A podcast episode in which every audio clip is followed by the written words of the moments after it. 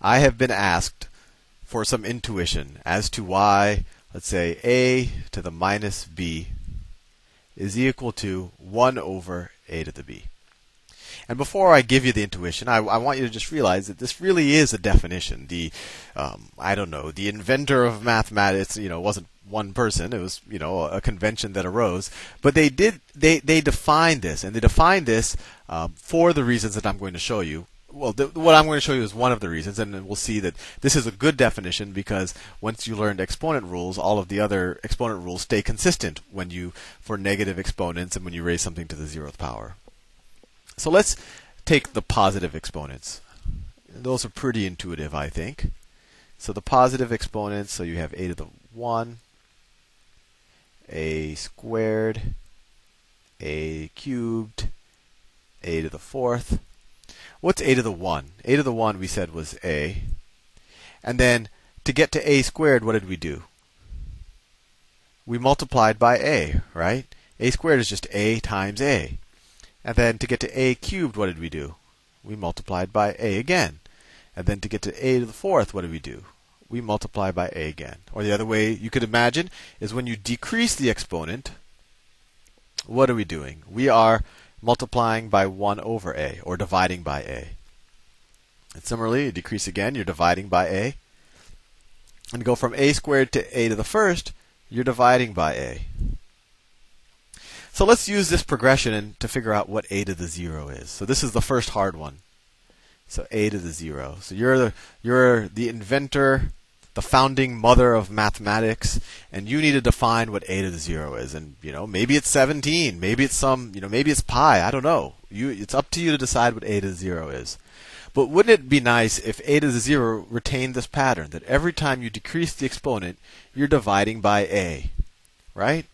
So, if you're going from a to the first to a to the zero, wouldn't it be nice if we just divided by a? So let's do that. So if we go from a to the first, which is just a, and divide by a, right? So we're just going to go, we're just going to divide it by a. What is a divided by a?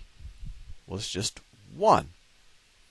So that's where the definition, or that's one of the intuitions behind why something to the zeroth power is equal to 1.